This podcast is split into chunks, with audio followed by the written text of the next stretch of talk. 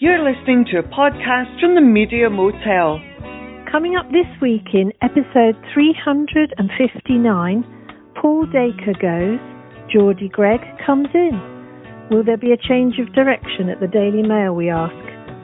We also reveal our World Cup predictions and we look at passing fads and obsessions.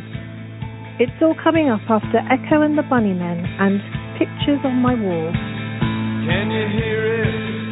The sound oh.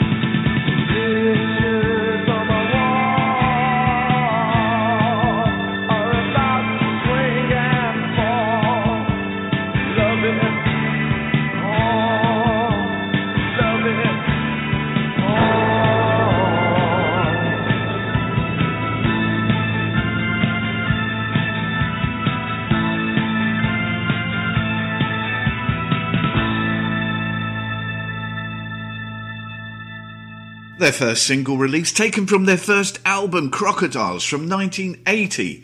The ever splendid Echo and the Bunnymen, and Pictures on My Wall. They really are evergreen, aren't they? Hmm. Yeah, uh, I, this week I've been playing a lot of Bunnymen, and I was I was playing the album Crocodiles quite a bit, and it their, their early work really stands up really well. And you know another thing I noticed when I was uh, actually um, looking at the album sleeves online, not holding vinyl copies, but their artwork was always really splendid on their albums as well, very kind of evocative, uh, uh, great. Uh, love Echo and the Bunnymen.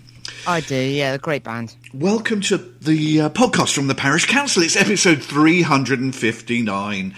Um, I'm Terence Dackombe, and unbelievably not featured in today's Queen's Birthday Honours list is Juliet Harris.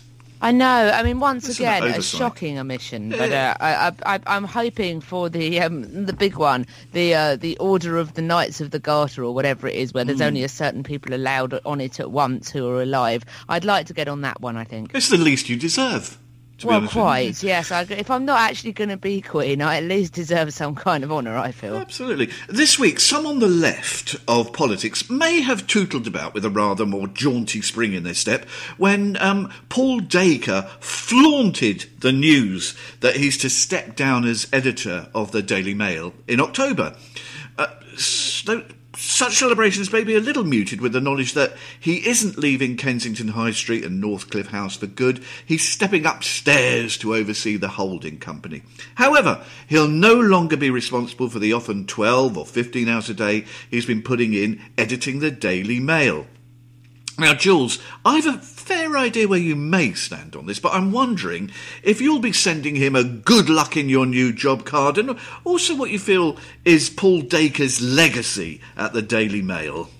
Well, I mean, I, I, I, I think my good luck Paul Dacre card will be probably get lost in the post. I Oh, suspect. dear, um, dear. Not a really a big fan. Um, really, ple- well, it, it, in a way, I'm not so much pleased as I am wryly amused that, um, and I think this will happen with lots of the main architects of, of Brexit. Um, in the week where Nigel Farage said that he never told anybody that Brexit was going to benefit everybody, he doesn't know where people got that idea from. Um, very much um, amused by the fact that at the same time that's going on, off goes Paul Dacre, having spent the last 10 years telling us how, how well, interesting. This is what my biggest problem is with Paul Dacre. He's spent the last 10 years telling us how dreadful Britain is Yes. and, and at the same time um, is very angry with terrorists trying to undermine Britain. And you feel like saying, well, surely if anyone's done anything to undermine Britain as a positive and welcoming country, it is you. It's frankly. broken Uh, Britain, it- Juliet. Absolutely, yes. Um, it's, although having said that, David Cameron was very keen on talking about broken Hmm. Britain uh, wi- uh, uh, until the point where he won a majority, at which point it suddenly wasn't broken anymore. So, um, so yeah, it's, it's it's interesting. I am I can't stand Paul Dacre's Hmm. Daily Mail. The, the Daily Mail under him it has been you know appalling. It's it's it's it's just.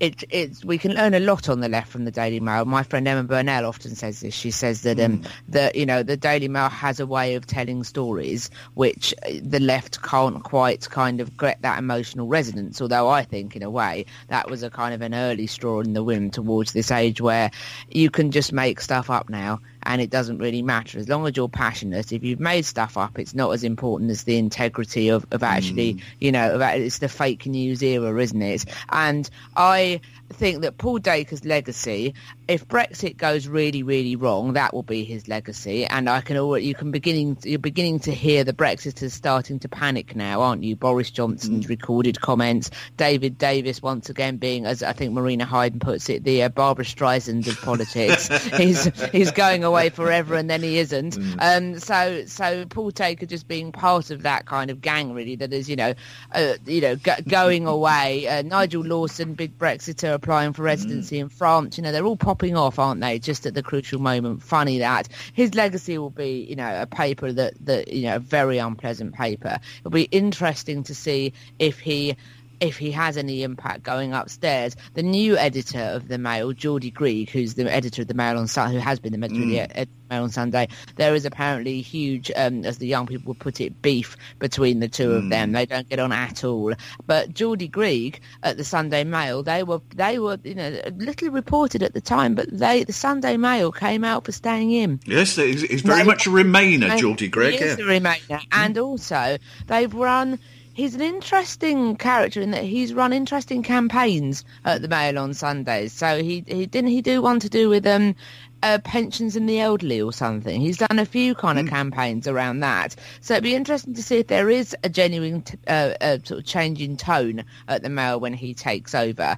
Also, um, another thing that I that, that I'm sort of being cautiously well, there's caution to my optimism is of course the owner of the Mail remains the Rotherhithe family, Lord Rotherhithe and co. And you know it was the Rotherhides that were in charge when we have hurrah for the black shirts in the 1930s. So it is quite possible that the the unpleasant tone of the paper, Paul Dacre was merely delivering what he was instructed to deliver. It'll be interesting to see if Geordie Greig does the same thing or whether he really can take it in another direction. And for people that are interested in hearing about what Paul Dacre is, is like, um, there was a, a fantastic piece. I can't remember who wrote it now, apologies, but in the London Review of Books, there was a very long piece about Paul Dacre. It was the review of a book called Mailmen, which hmm. is the un- unofficial, very much unauthorised biography of the Daily Mail. And it painted Paul Dacre as a, a very odd figure fundamentally more than anything else very shut in.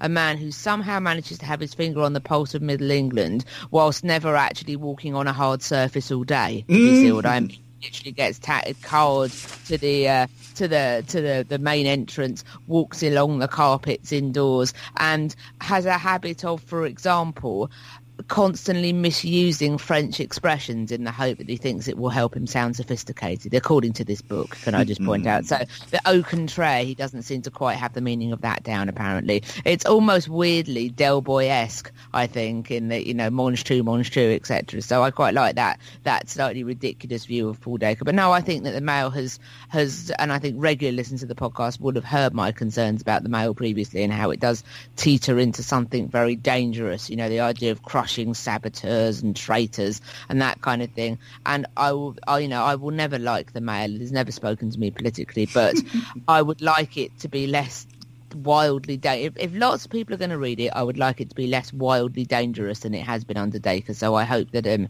I hope that Geordie Greig can at least um stop it becoming a fascist rag which it seemed to be falling towards in my view The latest uh, Rothermere in charge, uh, Jonathan Harmsworth. He, I said Hive, didn't I? I'm sorry to confuse Rother Rothermere with the London Borough of the same or the place in London with the same name. Apologies, residents of Rotherhithe. yeah, the latest. Uh, um, what, what are they? Baron. I can't remember where he's Baron. of, Baron but- Rothermere Strap or whatever. Yes, that's it. Um, you know, oh, yes, he went to Gordonstoun, and you know he's very much conservative, but he is only fifty years old, and that that- I think there is a feeling that by appointing Geordie Greig, um, he is really trying to change the tone of the place. The, um, because Greig is very much everything that Dacre believes. Geordie Greig would publish something in the Mail on Sunday as the opposite. So there's sort of the yin and yang of, of although all conservatives, it, it has to be said. Although the Daily Mail um, became rather uh, predictable in its stance on issues under Dacre's edit- editorship, there have been some really unlikely campaigns. Probably the most notable was Dacre and the Mail's campaign for justice for Stephen Lawrence, and the, Yeah. the Mail's real genuine dedication, uh, actually putting the paper almost at risk by naming and pursuing the alleged murderers. But this campaign, it's really strange. It didn't fit the normal Mail style of, style, of course. But it came about following the most extraordinary coincidence. Stephen Lawrence's father was doing plastering work at Paul Dacre's house. And Yeah, they, they made absolutely. connection. So it's really peculiar. But many But people. tell- there's an interesting parallel there. Sorry to interrupt, but there's a really interesting parallel. So uh, Paul Dacre and the Daily Mail have been steadfast in their support of Theresa May, even from before Theresa May ran as leader. They were very keen that she should, etc. And actually, I wonder if there are some similarities between Paul Dacre and Theresa May in that what is often said about Theresa May is when people, d- uh, one of her friends are trying to defend her from the fact that people say, oh, she's got no emotional intelligence, she's got no empathy, she's really not good at all. She was found out during Grenfell, she's terrible at that sort of thing. They will always say, oh, yes, but she has been very sympathetic about X, Y, and Z. But the answer, you know, the answer is always Theresa May is not she's capable of sympathy in that she's very good at dealing with people who have her problems, who are all mm. in some way related to her own life. What she's not good at is empathy, which is the idea that, you know, that you can I empathise with someone else's problems even though they're not within your own experience. And I think that Paul Dacre is possibly quite similar in that had mm. um, had Neville. Lawrence not done the plastering at his mm. house, would he have backed that campaign? I'd put my entire house on saying no because it wouldn't have fitted with his with his experience otherwise. So the so yes, I did. The, the Mail did run a laudable campaign, but they didn't run it out of the interests of social justice. They ran it because Paul Dacre happened to know and like Ste- uh, Stephen Lawrence's father. Yes, I, I think you, you, you've probably Sorry spot on there. in with that point, but I co- think that's a, that's a distinction worth making. I think. Of course, we all tend to view Dacre and the Daily Mail through our own vision. I do this myself, our own vision of the world, um, particularly in a political and moral sense. But it's always worth remembering, I think. It's a sort of sobering thought, really. The Mail is the second biggest selling newspaper in the UK after The Sun, and both reflect and perhaps lead the views of a substantial number of people in this country. And I think. Um, you know, I, I, I, do this myself, but we tend to look down on them at our peril, really, because um, you know, I- I suppose it's, it's, it's a however, but a big however, in that I do hope the new editor, Geordie Greig, will drop as much of the misogyny, the unkindness that you referred to, and, do- and of course the dodgy cringiness. And, and in that, I also include the Mail Online. I know a very separate entity, but they're still responsible Yeah, for it. I- absolutely, I, yeah. really don't want to see stories about 15 year old actresses Yes. flashing some flesh in the LA sunshine. You know, that, that we really that, do that need to move away. is is, is a deeply unpleasant, and that's one of the thing, the biggest problems that I have with the mail. But yes, like you, I don't look down on the Mail and the sub because I'm aware that many, hmm. many people read them. But my view is is that people, the Mail is almost like a kind of a tick for people. It's like a habit; they just do it. Mm. So what? So what? My yeah, I agree with you. My point is that if that if we are going to live in that world where loads of people read the Mail, I would much rather that if people are genuinely having their views led by these institutions, that those views are slightly less wildly reactionary than they are at present. Yes, we we hope that it, the, the the whole mail empire, yeah, moves into a more responsible and enlightened era. Hey, it's our World Cup preview Yes, and predictions you- next. We've had such such a wildly successful Absolutely. record with our Premier League predictions. We thought we'd go global for this. Yes, uh, Mystic Juliet, I think they, they call it. Indeed, just psychic Dackombe and Mystic Mystic Harris, yeah. That's right after Knox Fortune.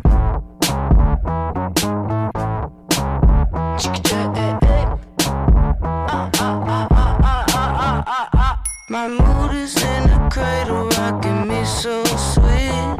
I'm always trying to get back some consistency. Someone that understands that I'm a busy guy. I love the way you know how not to use my time, my time, my time, my time. Yeah, now. My time, my time. Yeah, now.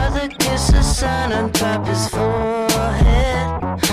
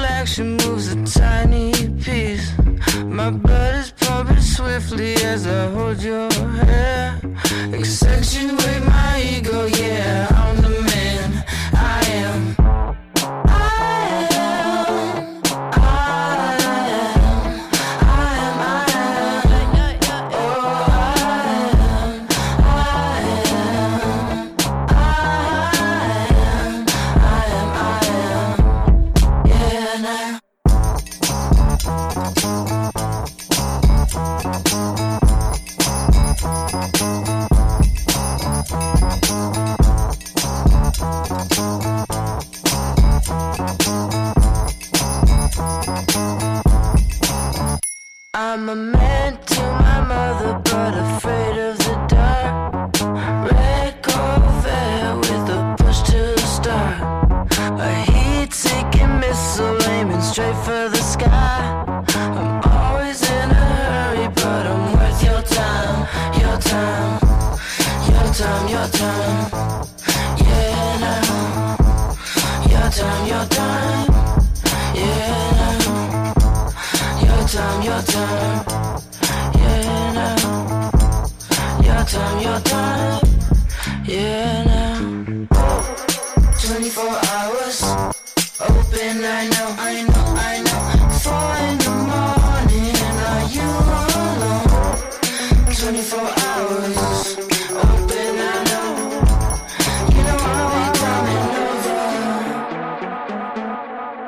And in a true clashing of the old and new medias, I discovered this because it was used on an advert for the um, the app Pinterest that was shown on television on Channel 4. And I discovered what it was called because I used SoundHound on my phone. Other listening apps are available to uh, to uh, like Shazam to point it at the TV and find out what it was. So that is all kinds of old and new media going on there at the same time. Um, I love the bounce of that. It's I love kind of bubbly sort of rappy pop occasionally, and that is brilliant. I think they're called Knox Fortune, so it's spelled Knox as in Fort Knox and. And sorry, K N O X Fortune, and um, it's called Twenty Four Hours, and I'm just really keen on it. I haven't heard much of the album, but I love that. I think it's terrific. Yeah, I like it. He sure knows, knows his, uh, his way around a, a melody. But here's a fact for you, Juliet, that I only learnt this week. Knox Fortune's hometown is Oak Park Illinois, which Yep. is also the hometown of Dan Castellaneta, the, the voice of uh, Homer Uh, Simpson. and how ironic because I saw it because it was being played as an advert in the middle of an episode of The Simpsons. Everything all ties together. Absolutely spooky woo. Now's the time, the time is now. After all the anticipation, at this time, at, at the time that we record this, the Yeah. 2018 Football World Cup is just days away. It is. days I've, five I've got away. my chart on my wall. I am so mm-hmm. excited. Even Oh, though, even though you know my excitement is never, never well founded, I'm still excited. I love the World Cup. It's so it's so special, popping up obviously every four years, and and suddenly. Oh, you see all these players, some we know from the Premier League or other big leagues in Europe, some we don't know, countries, some familiar, some rather mysterious. There's just a magical quality about the World Cup. This this time round, I do have a few nagging doubts. I hope I'm wrong about how the tournament in in Russia, of course, will roll. Uh, I hope I'm wrong in that I do fear that sort of off the field we may see and hear some instances of uh, racism from elements Yes, in the they crowd. do. They do nothing to stop that, and that is hateful.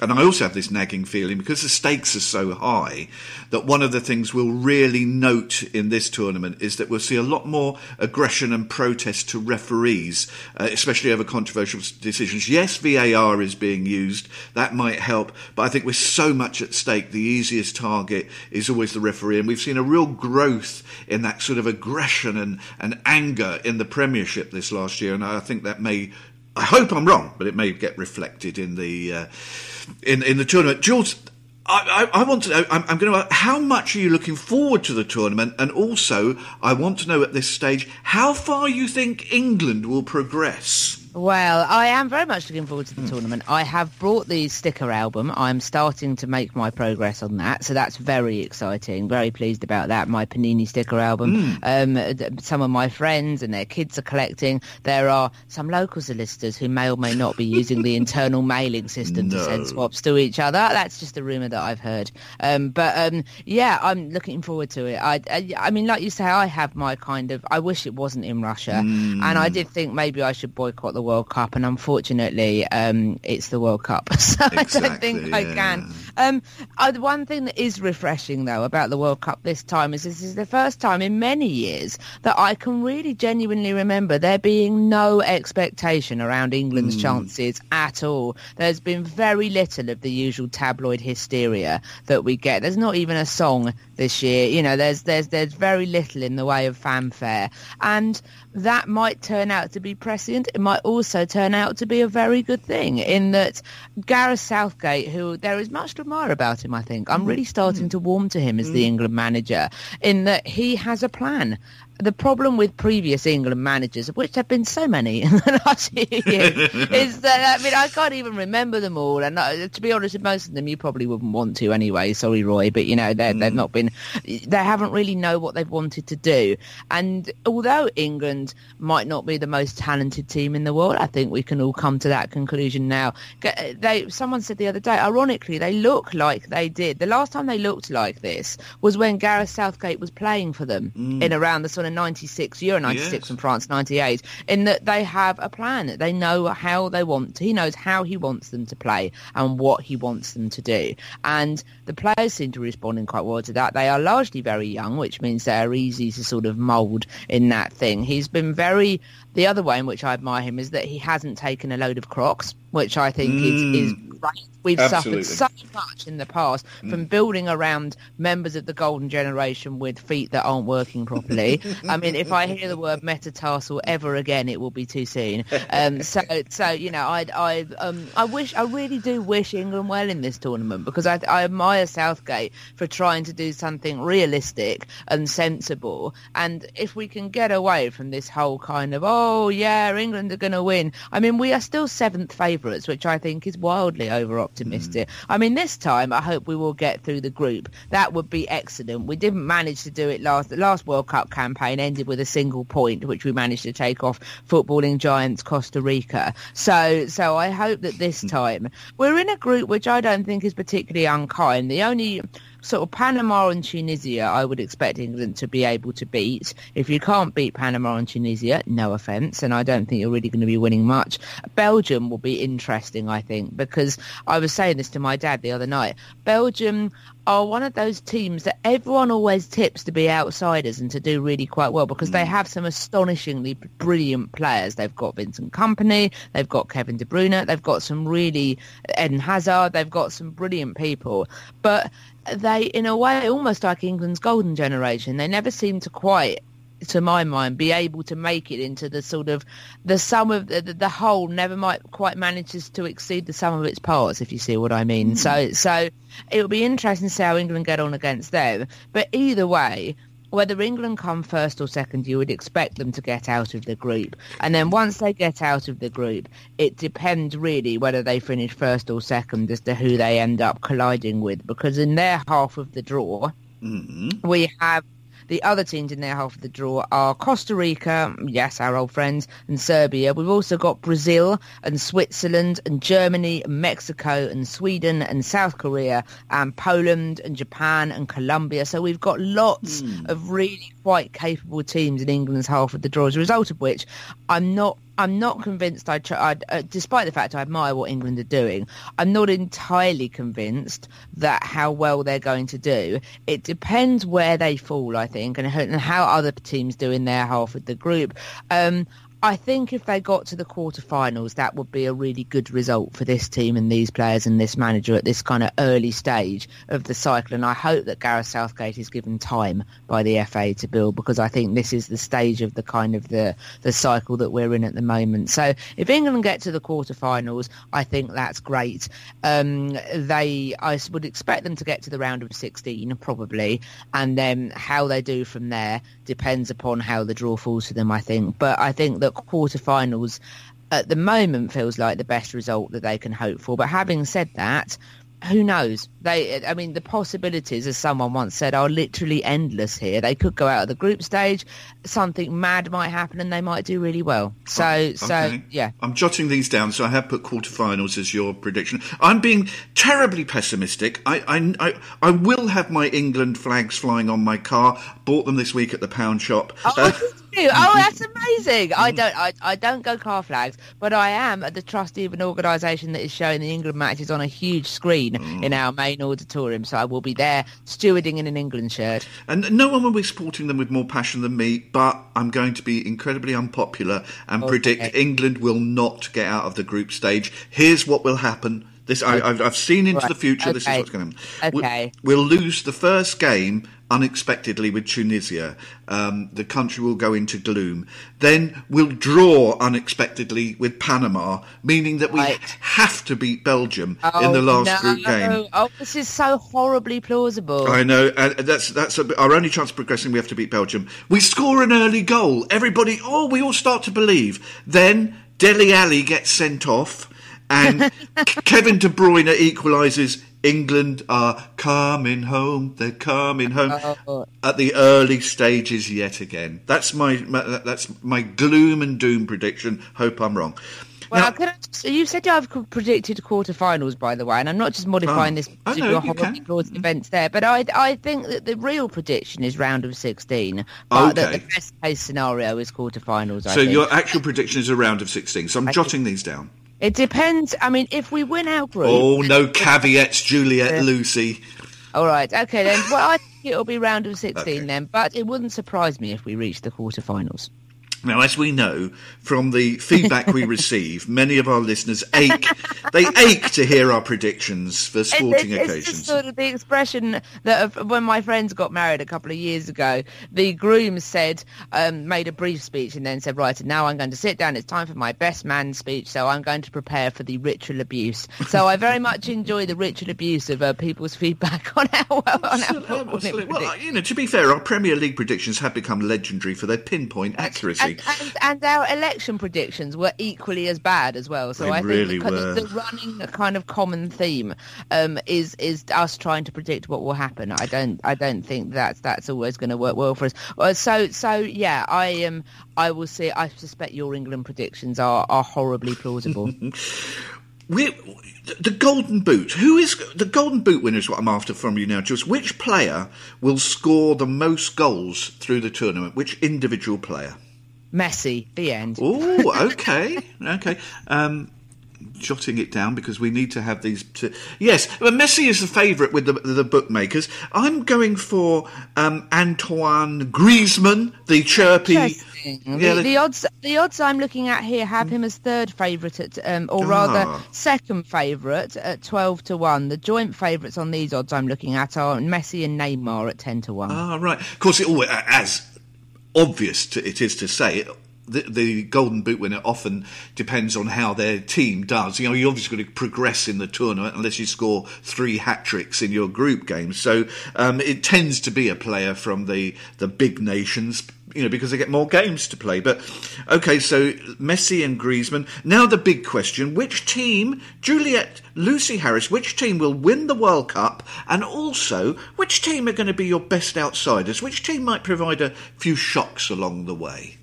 Well, I think that it's difficult to see past Germany for winning the World Cup hmm. because I, I, it's tempting to say Brazil, but I think that Germany's con- comprehensive rattling of Brazil. It was seven one in the end, wasn't it? Um, uh, sort of last time. Absolutely I think, demolished I think, them, yes. I think that is a, a generational kind of uh, sort of psychological thing, and I, I think that as a result of that, if you've got a, a tournament with Germany and Brazil in it, I think I think Germany will win it. Having said that, interestingly, they are in the same side of the draw. So so I think which whoever whoever manages to win groups E to H will probably win the World Cup because we've got mm. Germany and Brazil on I think if I'm reading this chart correctly mm. we've got Germany and Brazil on one side of the draw and then on the other side of the draw are Argentina and France and Portugal and I can't and Russia. So so I, I think that the winner of the World Cup is it will be Germany. And I think the surprise package of the of the World Cup I mean we've talked about Belgium. I've kind of given up predicting Belgium as my surprise package. And also because everybody talks about Belgium now I'm not convinced that they're a, s- a- a- um, a surprise package anymore. Um, I- It'll be interesting to see if Iceland can resurrect their um, resurrect their heroics from a couple of years ago at the at the European Championship. Although the world pool is a different one, I think. Um, I think and this is a bit of a random thing. It might be completely completely uh, completely wrong, but I I would like I would like to have a look at Nigeria and see how how they might do because they seem to have a. Um, they have they have a very they're like England. They have a very young team and I would I would be interested to see if they if they manage to um, if they manage to do something. Oh. They might do completely badly in their group. They have Iceland, Croatia, and Argentina. So so if they can get out of that group, then who knows what they'll do. But I'd I'd like to see Nigeria do well. So let's see how they get on. Well, despite your dissing of my Belgium, I'm predicting them to actually win the tournament. They're my favourites. Really? Well, wow. Okay. Look at this. Look, Kevin De Bruyne, Eden Hazard, Thibaut Courtois, Michi Batshuayi, Vertonghen, Alderweireld, Moussa Dembele. You know, I, I just think they've got such a fantastic squad um, that you you you were Can they absolutely can they play together though? well. That's that's going to be the, the the issue, of course.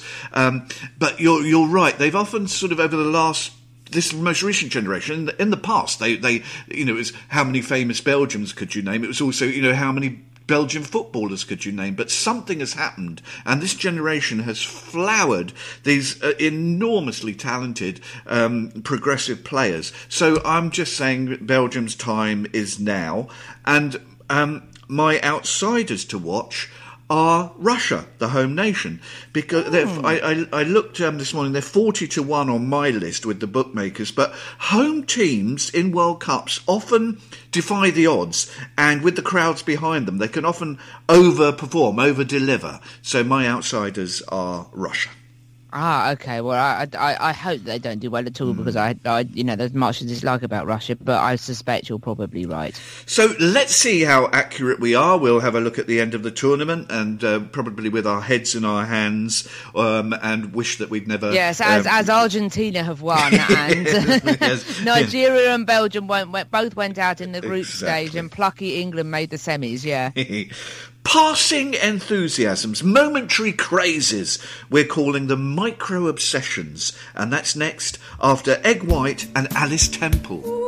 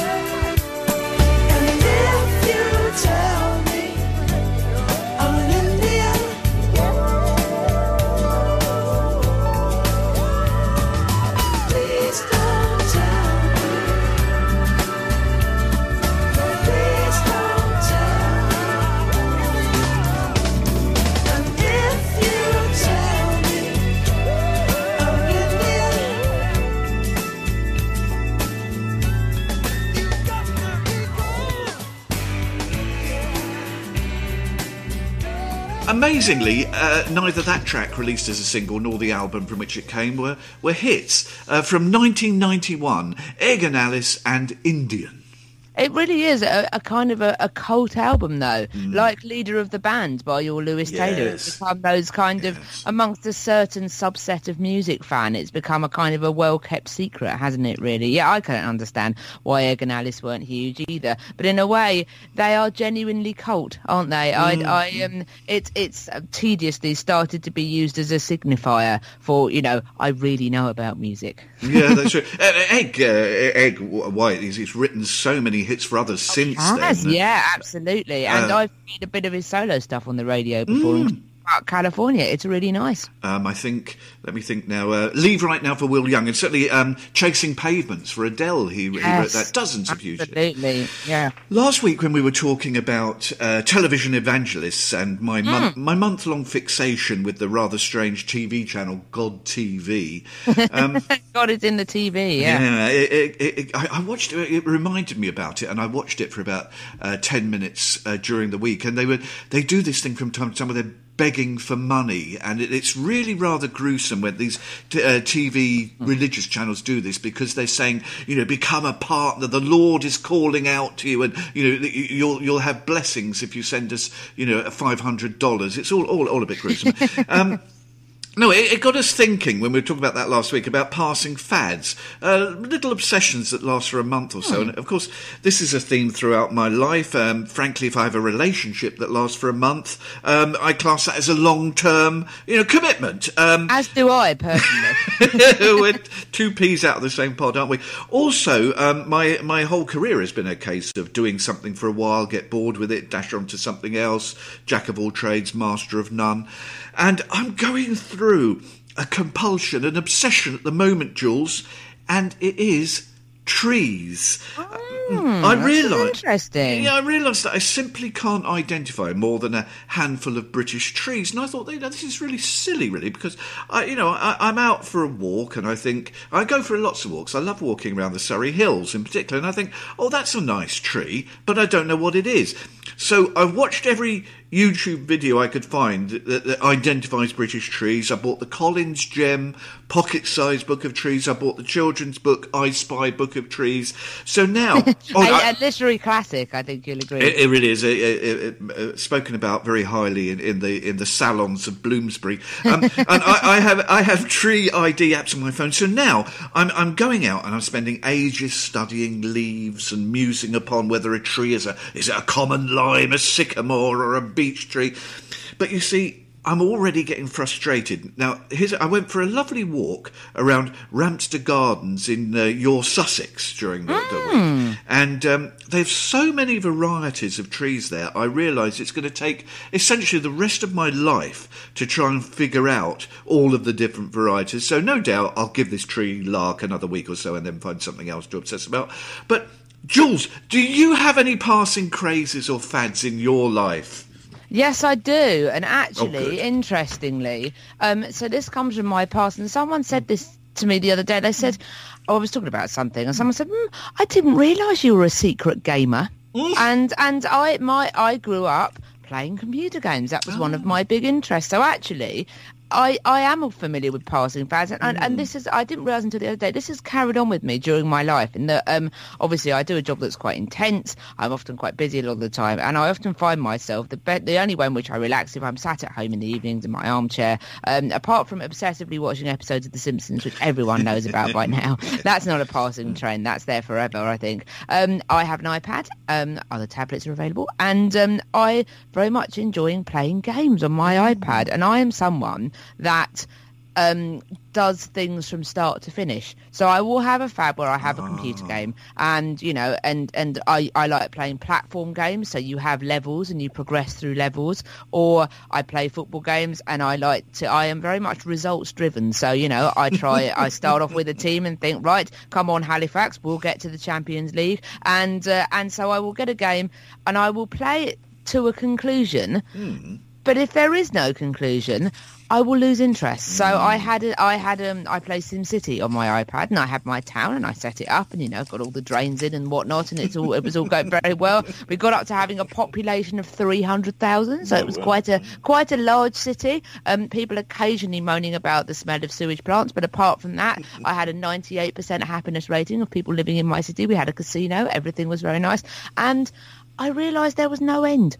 So so I so I so I stopped because there was hmm. no end. I would never ever be able to to finish it. So my micro obsessions are games that have a finite end to them. So hmm. I got very into playing something which is quite macabre if you think about it. So it's a game on the iPad that, funny enough, it was a Stephen Bush from the New Statesman recommendation, who is hmm. also a gamer, um, and it's called Papers Please Hmm. and it's set in some what is meant to be some kind of mid to late 80s kind of Soviet bloc or possibly East Germany, I think. And you man a checkpoint and you have to basically let people through or refuse them depending on whether or not their passports are valid. And as the as the levels go on, there are more things that can be wrong about a passport and there are different types of passports. So it is the ultimate attention to detail sorting games. If I ever have to supervise trainees again, I will make them play it because it is a really good kind of skill. But the reason that I can play it, Terence, the reason hmm. that I can keep playing it is that depending on the decisions you make, because people come through and they try and tell you their personal stories and you have to decide how many people to let through illegally or not. Um, there are 20 different possible endings Oh, Lord. depending well, depending on what decisions you make at various points. So my micro obsessions are always computer game based. That that is the thing. Or collections. So I mean, I have my my I have more accurate. My parents have a loft full of completed football sticker albums, um, uh, Pogs. You might remember Mm, these. remember Pogs? Uh, Yeah, lots of the um, the Walker's Crisp. We had a lot of crisps that summer. A lot of the Walker's Crisp Looney Tunes complete Pulse collection. I have other people's collections that I've bought. So I've got a collection of first day stamp postcards that I saw in a junk shop and thought someone had spent their time collecting it. So I ought to look after it really. Um, I collect stamps. I collect tea cards. So my passing obsessions are anything that has an out a, a sort of a goal at the end. I will do that and then I'll and then I'll think, oh, well, I've completed that now. Now it's time to start collecting something else instead. So and it's starting to seep into my record collection as well. So I'm starting to collect all of Supergrass's coloured seven-inch singles, um, all of the Franz Ferdinand singles. I'm just a completist, and that is that's my issue. I'm afraid. I- I- I- those those collections. I collect Mm. collections. That's what I do. I envy your ability to complete these tasks. In the last couple of years, here are just some of the things I've started and ditched after a few weeks. Oh no, right, okay. Learning Latin. Why did I want to do that? I learnt it at school, forgot it all, and then thought it would be fun to relearn it. It wasn't. Um, trying to learn some magic tricks, too difficult, I gave it up. Ju- ju- juggling, I bought three juggling balls. I got bored attempting to learn it, didn't last long. Oh, this, this is amazing. I, I'm such a fan of your non-completion.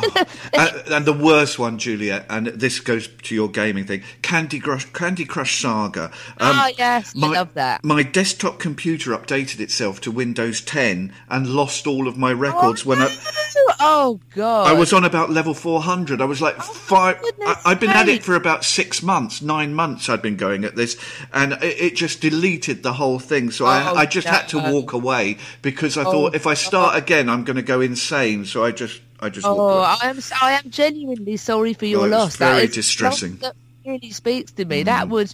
That would. I mean, I had that with with Sim City. It lost Mm. all my records at one Oh. point, and I had to start again. And it is. It is maddening, frankly. And I, I and this will make you feel better. I Mm. hope. So my my, my uh, one of my obsessive things was um, Championship Manager, Mm. the Be a Football Game, um, and I was doing really well. I had a very old version. It might have been Championship Manager 4, I think, uh, dating in 2000, 2003. And we were on about 2022, I think. I'd had a really good run of getting Frank Lampard on a free transfer for Sheffield Wednesday. And he did really well. Wayne Rooney never left Everton, by the way, never played for England. And Ryan Giggs was player manager of Sheffield United. So there was lots of interesting stuff going on in that game. And um, my laptop broke.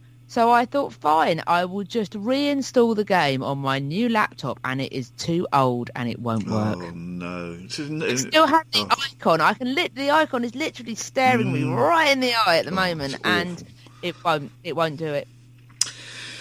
It's, it's, it's a moral tale of, of life, really, isn't it? So, It all of this, it really is. Maybe we should be. I, I mean, maybe I, I should be encouraging you down this trees route Mm. because you're getting out into the world. Very true, very true. It's that Ramster Gardens that I went to during the week, absolutely lovely place. I'd never been there before. Whereabouts in Sussex? It's just uh, uh, just over the border from Surrey. It's just past um, Oh, it's. Chiddingfold, and before you get to Petworth. Um, so it's not not my part not of um, really, my no, part of no. Sussex, really, but that is lovely. It was lovely. Now, before I ask you about your public appearances this week, Mm. I need to tell you a story um, about one of your radio shows, and Right, uh, it just makes me look like a complete blithering idiot. But I'm going to tell the story anyway. The other day, I are you for that? Mm. The other day, I thought, oh, uh, it's Wednesday, it's eight o'clock. I must listen to Juliet and her radio show, Indie Wonderland. And so uh, I, I asked Alexa to, to, to find it, uh, which is what I usually do, and was no joy. So no problem. Um, I went to your radio station, Barricade Radio, and thought, wait a minute, that's not Juliet, that's somebody else. So I, I checked out your Twitter feed and your Facebook to see if you'd posted there, you know, there may be a problem. Nothing there. So I was about to text you to check you were okay when the penny dropped. It wasn't Wednesday, it was Tuesday. Oh, I Um, see. Well, you did get to enjoy my colleague Nick Raymond on uh, on Barricade Radio, I that's very much not me. That wasn't you. I spent about 20 minutes trying to find your radio show on every platform I could find, only to realise I was a day early. So, for complete Egypts like me, perha- perhaps you can confirm where we may find you this week. Well, and, and I, I'm grateful that you at least made the effort. If it makes you feel any better, um, a friend of mine called Chris, who is lovely, who's a very enthusiastic regular listener to Indie Wonderland, asked his son, who's about 14, who was with him on a Wednesday evening, to bring up Indie Wonderland. So the son found it and they started listening and they were very much enjoying themselves until it dawned upon them that, in fact, he had gone onto Mixcloud rather than onto Thing and they had just enjoyed a happy hour listening to the first ever Indie Wonderland on Barricade Radio. And, uh, and uh, we then had to sub him in as to what he had missed. So it's not just you that makes those mistakes if it makes you feel any better. But uh, yeah, I am back on the radio this week. Um, I will be Saturday Social's having a break at the moment, but I will be back on um, Barricade Radio on Wednesday evening from eight to ten pm to do my Indie Wonderland show, as Terence so very kindly refers to. Um, we're recording this on Saturday, the 9th of June. If you're a very early bird listener to this and you have means of transport, you can pop down to Hastings to see me and my friend Debbie, Bongo Debbie, DJing together this evening at the Dragon Bar in Hastings. So from 8 until 11 p.m. They do lovely food there. So we're going to go and have a bit of dinner and then do some tunes, I think. So if you're around in the area on the Sussex coast, do pop down. It would be really nice. My apologies for the smell of the sea. It's algae dying, apparently. It's driving us all. Uh, the, the recent storms have stirred up the algae and the sea has stunk as the algae blooms and then dies for about 10 days to 14 days and it is it's uh, everyone is on edge at the moment. It just needs to it, it just needs to die and move on. So uh, if you can deal with you know the smell then do come down. That reminds me of when I lived in Wisconsin in the, the Midwest of America, and it was on the shores of Lake Michigan, and it was May, and there had been really unseasonably cold, freezing weather, Oh, and loads and loads of fish sadly had died and become washed up onto Oh, the shores of uh, Lake Michigan. oh, and my word, after a couple of days of that, you can only imagine. Um, Oh, it, yeah. it, the- a, a rat died underneath the floorboards of, of Hmm. the 17th century hall in which I was taught law at university. And in February, that wasn't an issue particularly, but by the time we got to the middle of May, it very much was. Oh gosh. Thanks to you for listening. Yes, you, very much you. And here we go, Jules, another of your unusual choices to play us out. Yes, I like the. I could see you pursing your lips as you say the word unusual.